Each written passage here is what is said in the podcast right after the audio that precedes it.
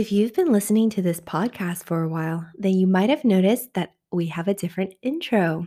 That's because we're looking for new sponsors for the show. Not only can you get custom shout-outs during ad breaks, but you can also add your links and messaging in the show notes. Not only that, but we will work with you to create a custom package according to your needs. It's everything you need to market your event, course, or service all in one place. Go to rebrand.ly slash C-I-I-R-E to get started. You can also help sustain future episodes with a small monthly donation by clicking the link directly in the show notes. Thank you so much for listening. Please subscribe. And as always, if you feel motivated, uplifted, or inspired anywhere along this episode, please take a screenshot and tag me at Joanne C. Tan on Instagram because I would love to repost you. And also don't forget to give this podcast a positive review.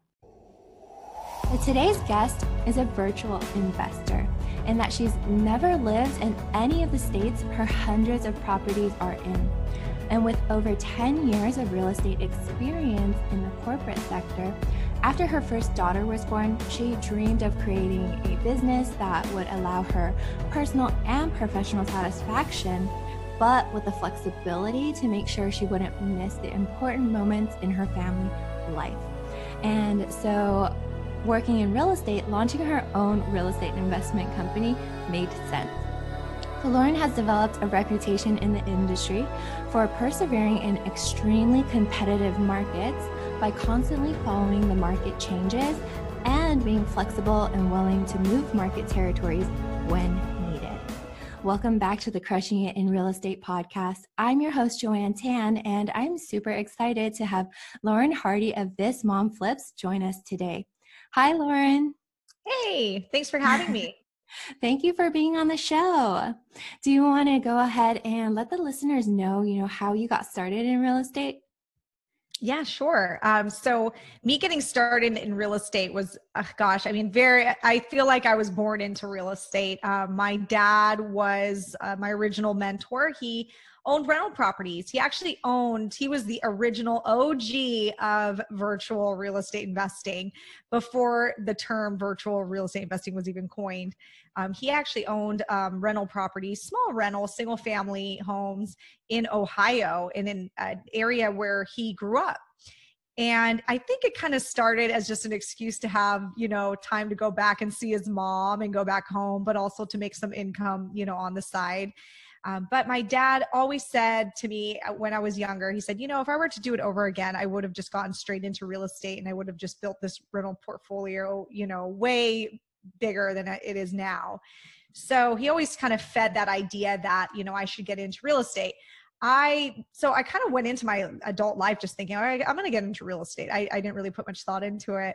Um, my first career in real estate was actually on the commercial side. So I worked for um, Sperry Van Ness. That was the first job that I got in. Um, they're all commercial real estate. It's a commercial real estate brokerage.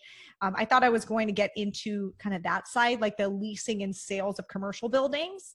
Um, but it was a recession. And when I graduated, I actually graduated college in two thousand eight. I just, I always joke around that like I literally graduated the day we went into a recession. And so I had, you know, uh, high hopes, you know, for myself. And then it was like uh, the worst job market ever. Um, but I was lucky and I, I got an internship that led into, um, you know, having pretty, a pretty decent career in commercial real estate um, on the corporate side. Uh, soon after, uh, you know, being in on that side of things, I had my first daughter and I learned really quickly that working the eight to five is very difficult when you're a mom. And I think I, you know, went back on, you know, went back to work for my maternity leave and within months knew I need to find a way that I can be home with my daughter because I never see her. I mean, I come home and I, I pick her up from daycare and, you know, she's maybe awake for an hour and a half and that's it. So I knew I was willing to do anything at that point. I would have left real estate. I really honestly would have done anything. Um, it just so happened that my brother had started flipping homes and he had flipped a few homes right before then. And he said, you know, you should just try flipping some houses. You know, I think with what I've made in these deals, like you could just flip like one or two houses a year and probably be fine. And, you know, my husband, uh, you know, at the time he, you know, he could still work in his corp, he could work his corporate job. We could get the benefits from there and everything. So that was the original goal. Um, I, it's funny because I look back and my goal was so small at that time. I literally took my salary. I minused how much I paid in childcare. I factored in a second child in there because I had just found out I was pregnant with our second kid. And, um, I, you know, factored in, okay, well, the insurance will come from Andrew. I mean, I got it down to like the penny of how much money I needed to make and flip houses, and decided that I really just need to do two house flips a year to be just about the same as me having my corporate job. So that was my original goal.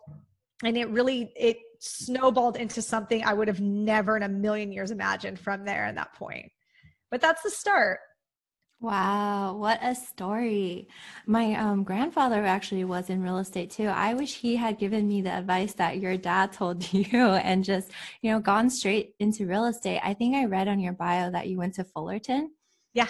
So I went there too, um, actually for psychology. And I'm like, I could have skipped all of that and just went into real estate and, you know, be further along where, where I am now.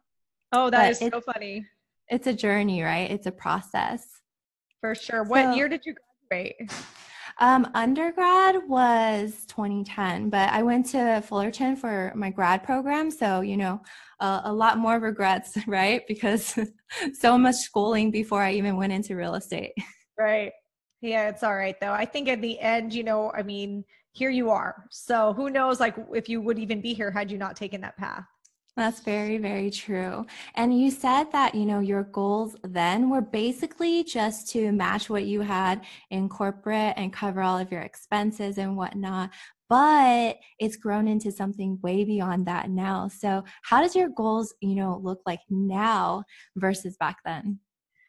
I mean, I would, I had, my year in the last year has changed a lot because now I actually work on the coaching side, which I never thought ever I would get into. Um, I also am a podcast host, another thing I never saw myself doing um, ever, but I did get approached by a larger real estate education company that's pretty well known in my space to coach a, a specific niche that I happen to be pretty good at and have a reputation for, um, which is virtual investing. So again, back to my dad being the O G of virtual.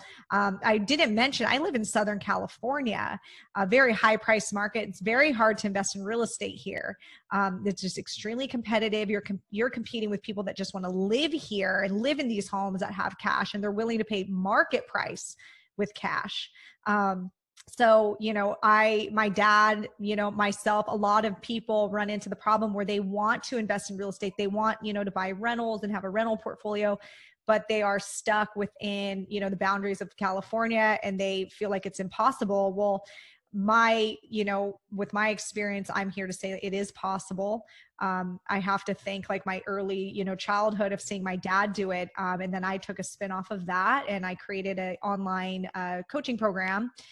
Uh, all about, you know, virtual investing. So how do you invest in a, like an area that's not in your backyard? So that's what I'm doing now. Um, my, you know, my house flipping career went from, I was flipping in my backyard. This was the recession. Um, I did have a, a good streak of house flipping time here in Southern California, but the deals just dried up. It became nearly impossible to get a house, you know, at the price that you would need to buy it at to generate the return that I was looking to make.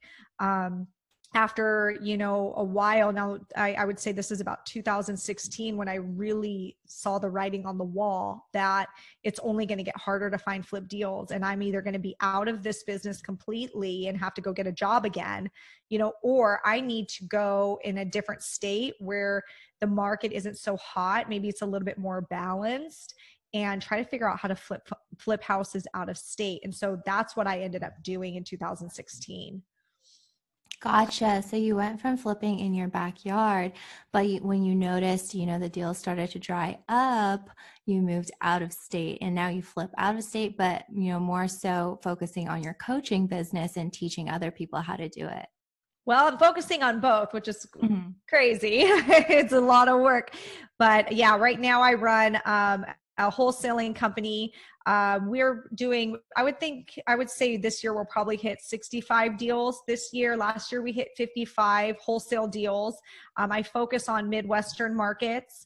Um, so that's what we're doing now, is just volume wholesaling. And that keeps me pretty busy, but the coaching program, you know, that started this year, and I, you know, am focused on, you know, teaching students how to do the same. A lot of my students are people that are California based, New York, Miami, just high priced markets where they want to invest in real estate, but they, you know, just where we live is just very difficult to do that.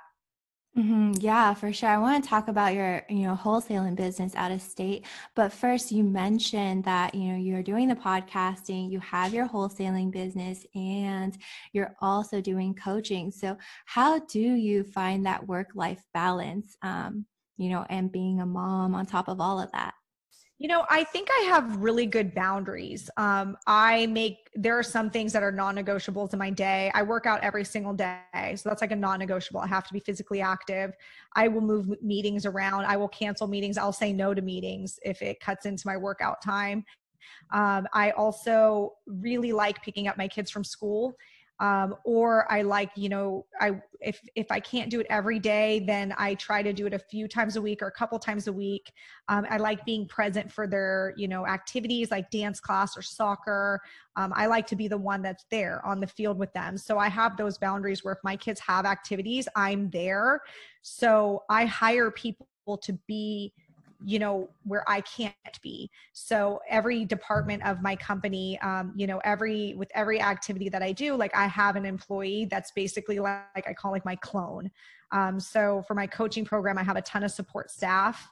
Um, for my wholesaling business, I have literally like my right-hand man. He's like my facilitator. Um, and he's making sure that, you know, everything is going, you know, well, so I don't really have to be super involved in my wholesaling business. Um, so I would just say it's utilizing employees and hiring people. Awesome. Because you can't do yeah. it all. No, for can't. sure. Yeah. And also setting those boundaries and holding them and keeping to them is probably yes. tough for a lot of people, um, you know, but at the end of the day, what you accept, you know, really becomes your life. So think about it, I guess, when, you know, decisions come up. That is, yeah, that's a really good point, because people do get sucked into working themselves to death, and it's because they set that precedent for themselves. So for me, anytime I, I get a new project, anytime there's a new company or a new project or a new revenue stream, I in, instantly think, okay, how many hours is this going to add to my week? And then who can I hire to do it for me? And that's, so now like I'm honestly in the role, to be quite honest, I don't work very hard in my wholesaling business at all. Like I have employees that do everything. I just check in maybe an hour a week. Um, with the coaching business, that is, I do have to be the voice of that, but I also have support staff that helps me with that as well. And I consolidate it. So the coaching calls are on one day. Um, and I just consolidate my time. I'm kind of, I'm really good about time blocking too, which is, you know, some good time management tips. Um, I'm really good about that. Um, but also, you know, I'm going to, no, I'm not going to lie. This year I've been very busy, and I had to start waking up at five thirty in the morning. And I was never that person. Like I always wanted to be that five a.m. person, but I was never really motivated enough. But when I started the coaching program, I realized like I can't do it all unless I somehow find an extra hour in my day. And I will say you one hour before like seven in the morning is the like is equal to like three hours between eight to five, because you have no distractions at all. So if you really want to be super, super productive, start waking up early and start working at six o'clock in the morning. I love that productivity hack. Yeah. It's like before your whole team and everybody wakes up, right? And the emails flood in. Um, but, you know, I think it's great. You mentioned that the first thing you think of now is how many hours will it take me to do a task and who can I hire to do it for me? I think a lot of people who get into real estate or just entrepreneurship start off on their own, mm-hmm. and then probably go past the point where they should have hired someone um, before they actually do. And yeah. they hold off on that for a long, long time. But I find it probably actually keeps them from growth. How did you get to the point, and you're so comfortable with, you know, hiring people to help you on your businesses now, but it's, you know, enables you to do like maybe sixty-five wholesale deals a year? So I would probably thank some good mentors. So I, you know, I bought into education and coaching programs when I first started in real estate investing. And I remember there was a specific one that I bought into, and the guy was really, um, he really stressed like scaling and hiring out. And I noticed he had a great life. Like he had four kids and he didn't seem to work that hard. Like he was really relaxed. He lived down by the beach and stuff. And I realized, and I met his team, you know, and I saw like he had these other people doing all the work for him so he could just be out by the beach with his kids. And so I emulated him. I mean, I just was like, okay, I want his life. How am I going to do that? And I remember asking him, because he was my coach at the time, and I asked him, you know, am I ready to hire an assistant? It was just me, and I was doing everything, and I was ran to the ground. I mean, I was so, I was like, exhausted, doing all the roles, sales, marketing, answering seller calls, making, you know, managing flip projects. Like I was buried in work, and I had two little babies, you know, like one was like a newborn, one was a two-year-old. And I remember him saying like, yeah, you are ready. And that was all I needed to hear, was just like this guy saying, yes, yes, you need to do that. And I was like, okay, so that was my first hire. And then it did take me a little bit to then hire the next and the next. Um, but it's weird how it's like a snowball effect with business growth. And it's very, it's a, there's a compound effect to it. Um, you start off with just one assistant, you know, and then the next year you're making maybe double the amount of money you were making. So now you can have three more support staff. And then now you're ma- and then you're making triple what you were making. So now it's like, well, now I can have, you know, a full blown team. Like I don't, I can't honestly tell you how much support staff I have. Like they're with all the organizations I've got going on right now. Like it, I'm like, okay, I've got her and then this, you know, but um, it's, it, it's interesting how there's a compound effect to it. So you just start slow, you know, you start with one hire, you know, and then see how your profitability is. Make sure that you're maintaining profitability. Your profit margin hasn't dropped um, because you hired and you added expenses. You want to make sure if you hire that person, your profit margin sh- should stay the same, um, or, you know, maybe even improve, um, you know, so you start from there and then you hire your next one and your next one. Yeah, it's amazing. I mean, I, I bet you're thankful for your mentor for saying, yes, you are ready at that moment. Oh, God, yeah, for sure. I mean, I think good mentorship is like key. That was like, I wouldn't be where I am if it wasn't for like really good mentors. And th- this one in particular, I think was a game changer for me. Mm-hmm. So, yeah. Do you have any advice though for people who, you know, might be where you were at the time when you were asking your mentor, you know, for permission to hire an assistant? Um, you may, maybe they want to hire or they're thinking about it, but they're not sure. How do you find the right person? And, you know, you've hired so many people now, I'm sure you have like a process down. You know, I wish I could say I do. I don't. I think that that is, is always very hard to hire good talent. I think if you ask any business person, they're going to say that hiring and firing is very difficult. Um, you want to hire slow and fire fast. So I had to learn that. Um, I would hire, you know, kind of quickly and then fire slowly. Uh, I had a really hard time firing people and letting people go. Um, I don't always have the best boundaries, you know, with employees. And I, I recognize that that is still a weakness that I'm trying to work on. It's getting better at saying, okay, this person's not doing their job and they're costing you too much money. They're cut, you know? Um, so I still, and, and I think when you, if I really look back at what is that, cause I still have it. I still struggle with it. I'm being real with you guys. Like I'm not, you know, I haven't got it all figured out. Um, and it's the same as the new person who's never hired anybody. It's fear. And for me, it's fear of firing somebody. It's fear of letting somebody down. Um, it's fear of firing somebody and then they're going to sue me, or, you know, like I just, all these thoughts go in my head when I'm hiring is because, you know, I look at it as an employee, like another employee, another body as a risk. I kind of still naturally have that. Um, and it's just fear, I think. And I think the newer person is fear. It always boils down to fear, I think. For sure. Yeah. I mean, thank you for getting so real and raw with us.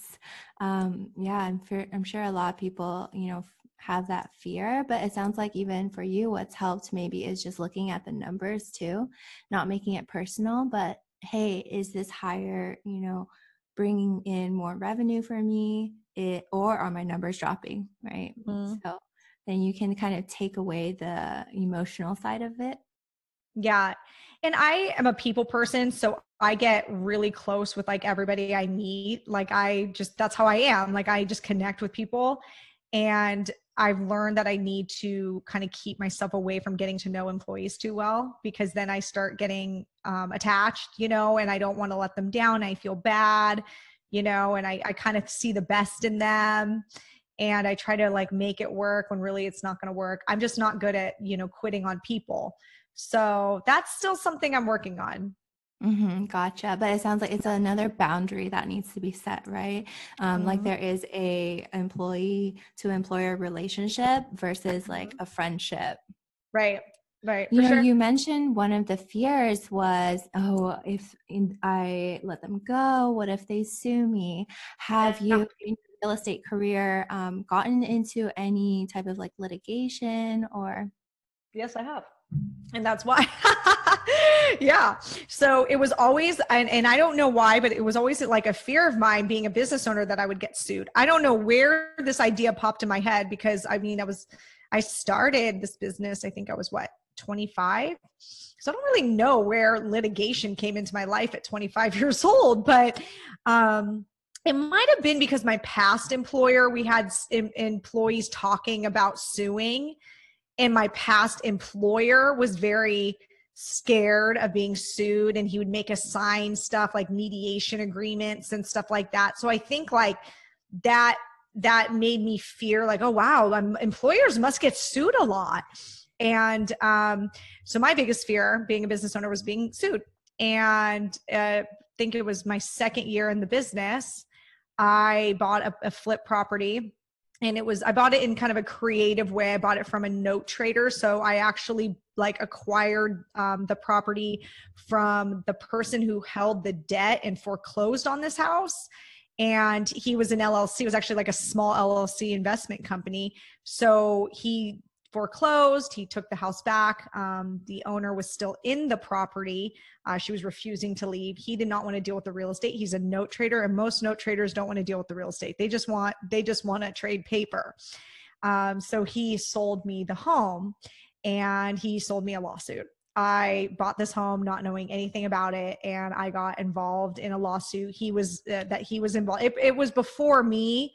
A lot in this lawsuit was way before my time, even before this note trader's time, because he bought the note from someone else. So it was like a, you know, three generation, like kind of situation um, to unwind. But I was involved in it because now I'm the one holding the hot potato, and they had to freeze the property. We couldn't keep trading the property, you know, um, so they had to freeze the property. So they had to sue me.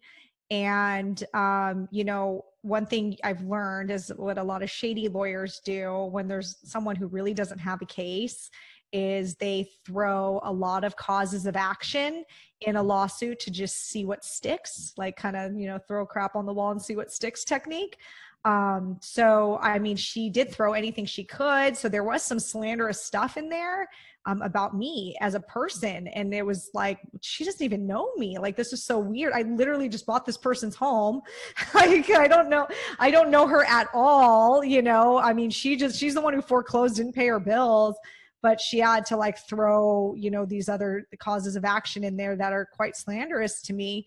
Um, so it was very difficult. I was only twenty, I think I was twenty-six, um, two little kids, you know, being served a lawsuit. My daughter was right next to me, and I get handed, you know, a knock on my door, you Lauren Hardy, and I get handed this lawsuit, and I'm about to, you know, pass out. Like, I was like, oh my God, like, what did I, what have I done? Like, should I even be in this business? Like, th- did I do something wrong? I mean, it's crazy when you're in that situation. I mean, you just assume it's your fault and that you did something wrong. That's like when you've never been sued before, like you just assume like, oh, I must've made a mistake. Um, but you know, once I will say end result is that was the best thing that's ever happened to me. Um, it did take a year and a half to get out of that. It was a year and a half commitment um, of litigation, back and forth, depositions. We almost went to trial. Um, you know, multiple attorneys fighting different, you know, sides and everything. Uh, very interesting. I learned a lot about law. I, I basically became an attorney by the end of it because I was like, everything I would research, like, what does that mean? What is this? What is that? So um, I was super over involved in it. I now I actually would not be that involved if I got sued again. But at the time I was very involved. Um, you know, and it thickened up my skin in a way you would not believe. I used to be such a chicken about business and about threats. When, when somebody would get threatening to me in business or anything, like I was such a chicken. Now I am like, please, like, go ahead and try to sue me. Let me show you how it's going to work out for you.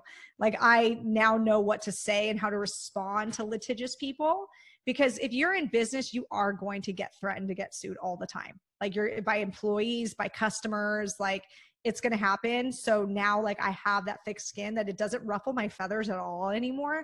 And I can actually stand up for myself and reply back and say, you know, okay, well, if you choose to do this, like, let me tell you how it's going to look for you. And I, you know, it's made me a very strong woman in the end. So I would never take it back. And in the end, it worked out fine. I, I, I won. It was fine. It was like, it was fine. Everything was fine. And it was like the most money I'd ever made still in the history of all my flips. It was the best, the most money, even though I had a, two years of holding costs. It was like the best deal. So worked wow. out. I'm so glad it worked out for you. Um, yep. You know, someone that an investor friend of mine uh, always told me, if you're in real estate, it's not about if you're going to get sued, but when. So, you know, it's amazing yeah. how, you know, it sounds like at the time you were so scared and this was such a big deal, but afterwards, like it became the best deal and you learned so much about the process that mm-hmm. you're in a better place now because of it, right? Right. Absolutely. I think it's crazy too, because you said your previous employer, you know, they were really scared of getting sued all the time. I'm wondering if, you know, that um, affected your mindset in a way and kind of, um, you know, almost like brought about this uh, incident for you, because it was a fear that you were experiencing and then it's like, it happened, right? I know. I, so you know, strange. It's- super like, I know, woo woo a little bit. I can be that way a little bit. Like I'm, I can be new agey. And I do think that I wonder if the universe brought that to me to, to conquer a fear very quickly. I do notice that, you know, it's funny, the things that you're most afraid of are sort of the things that get kind of thrown in your lap. Um, so maybe there was some sort of weird reason like that, that universe, that the universe thought I needed to endure that. Um, because it was my number one fear. And still to this day, what's funny, I know tons of investors who've never been sued before. And like the type of, and the type of lawsuit and like how far it went. Like I talked to very seasoned people and they're like, that's never happened to me. Like, I can't believe that happened to you. And it was like your first year, second year, like such bad luck. Like people were like, that's just really bad luck. Right. Yeah. It was yeah. only like your second year into the business. Year. Yeah, it was horrible luck, but it, but I'm telling you, I'm such a, like, I am so, what do, they, it's so cheesy. What doesn't kill you, make you, makes you stronger. And it, it seriously like made, I don't just have like thick skin. I have like alligator skin. Like it, I'm not afraid of, a, it takes a lot to like actually ruffle my feathers. Like it takes a lot to stress me out. I don't like, I think you could even ask like my employees, like I, nothing roused me up very much anymore. And I, I swear, I think it's because of that. Cause I used to get afraid of, I used to get afraid of talking to a seller on the phone. I would get nervous and tense. And now I'm, you know, just nothing really, um, nothing really like sparks that fight or flight reaction in my body anymore because I endured something so stressful. Wow, that's amazing. And, you know, I know there's no way that can substitute everybody going through that themselves really to learn it. But if there was some takeaway, maybe something that can help a listener who has that same fear of litigation or getting sued, what would you say that would be? I mean, I guess just re- replay what I just said and how I wouldn't take it back. It's made me a better business person.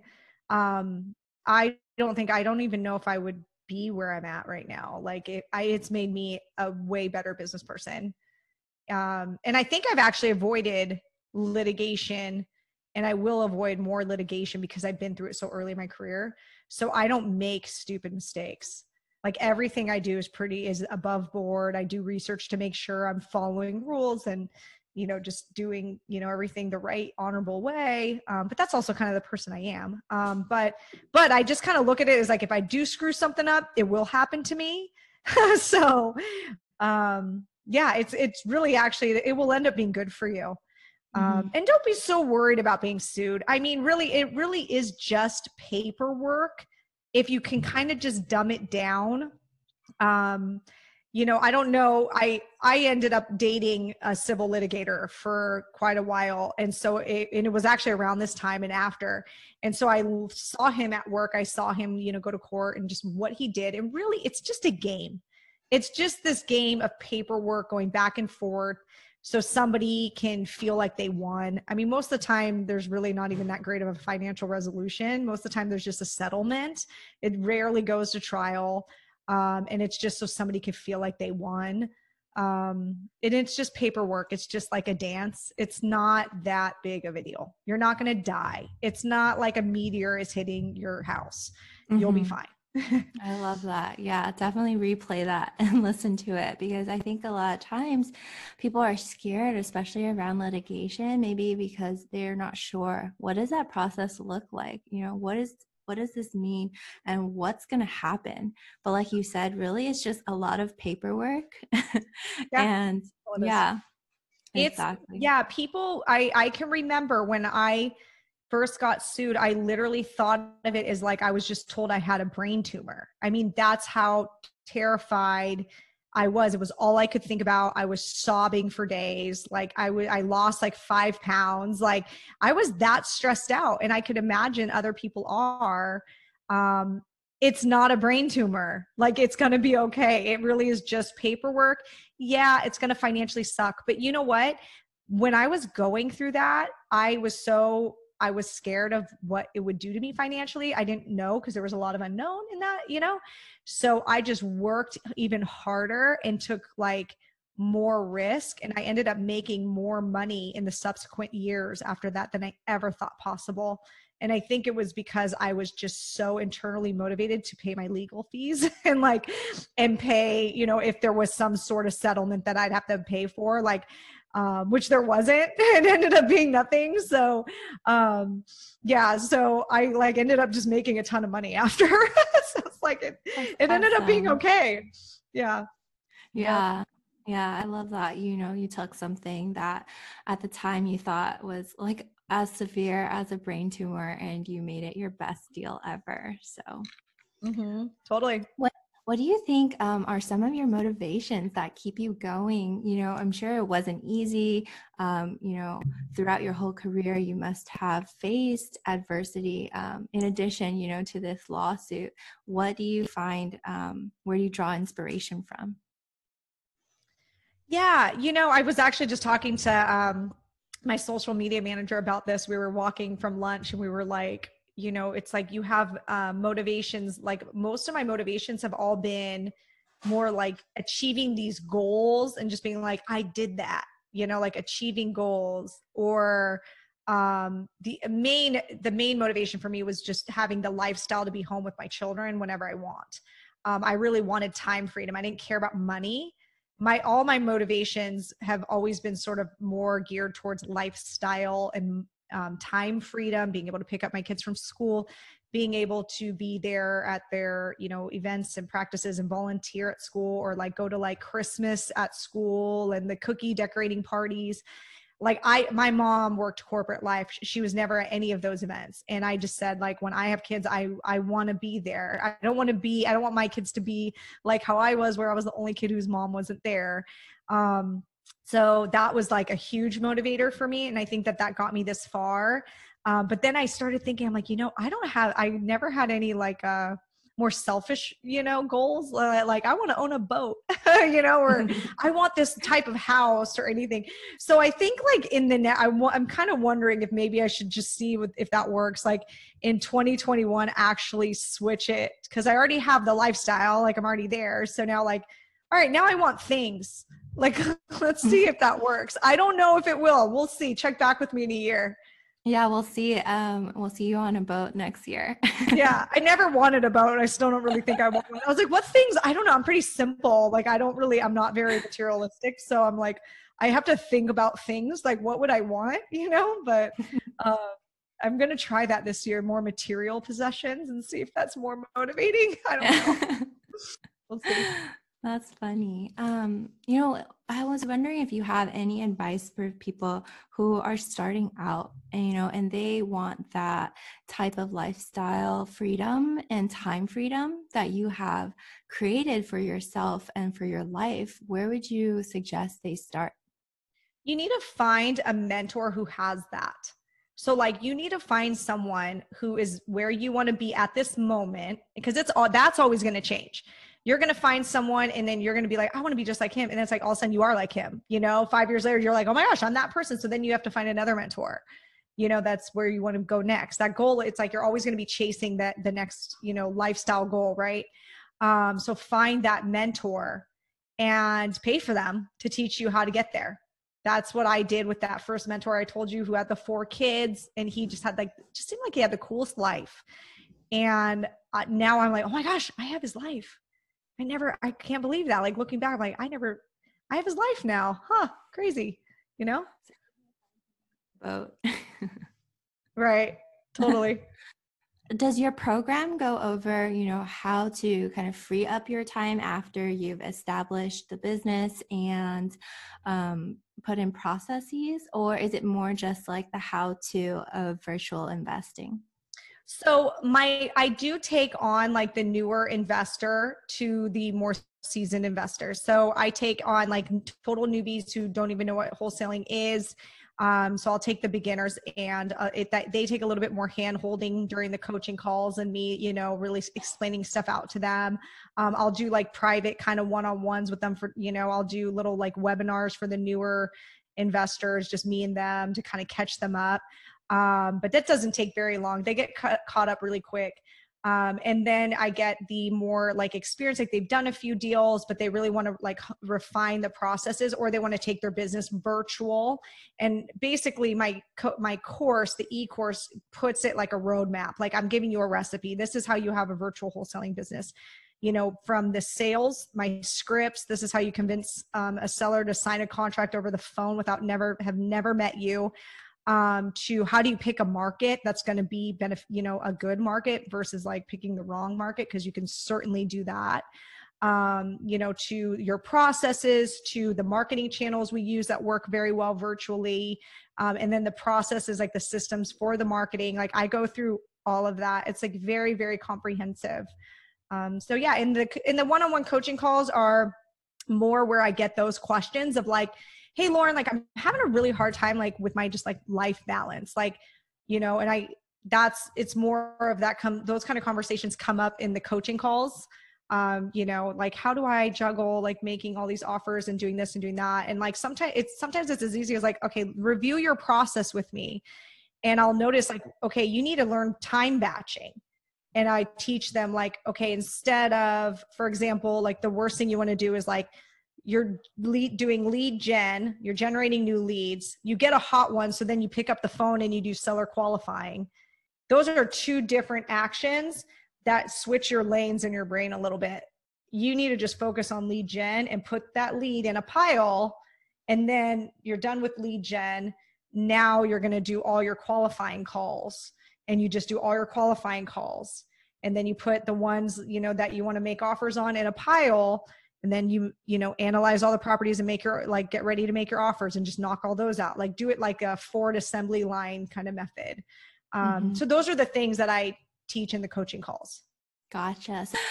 Um, so we were talking about your course, and I'm wondering, because you've had to switch markets before, right? In order to, like, kind of keep up with what's going on. Um, mm-hmm. I know you said you help people pick a target market for themselves. How, do you also go over, like, when is it right to pivot and switch, like you have done? I mean, I think my goal is to put them in a market that's going to work so they don't need to pivot and switch. I think that's more my objective, is like, don't make the mistakes I did, where I did actually go to some markets where I've had to pivot and switch. So I now know uh, what to avoid. And so I give them the tips to avoid that so they don't have to go through it and waste their time in markets that they're not going to be very successful in. Awesome. Yeah. And um, if you guys are interested, all of Lauren's information uh, will be in the show notes, so you can check there. Is there anything we haven't discussed today that um, you want to touch upon? Gosh, no, I think we, I mean, we went through a lot of different stuff I didn't think we'd get into today. So I think we have a good episode. Yeah. Thank you so much for being on the show. Thank you for having me.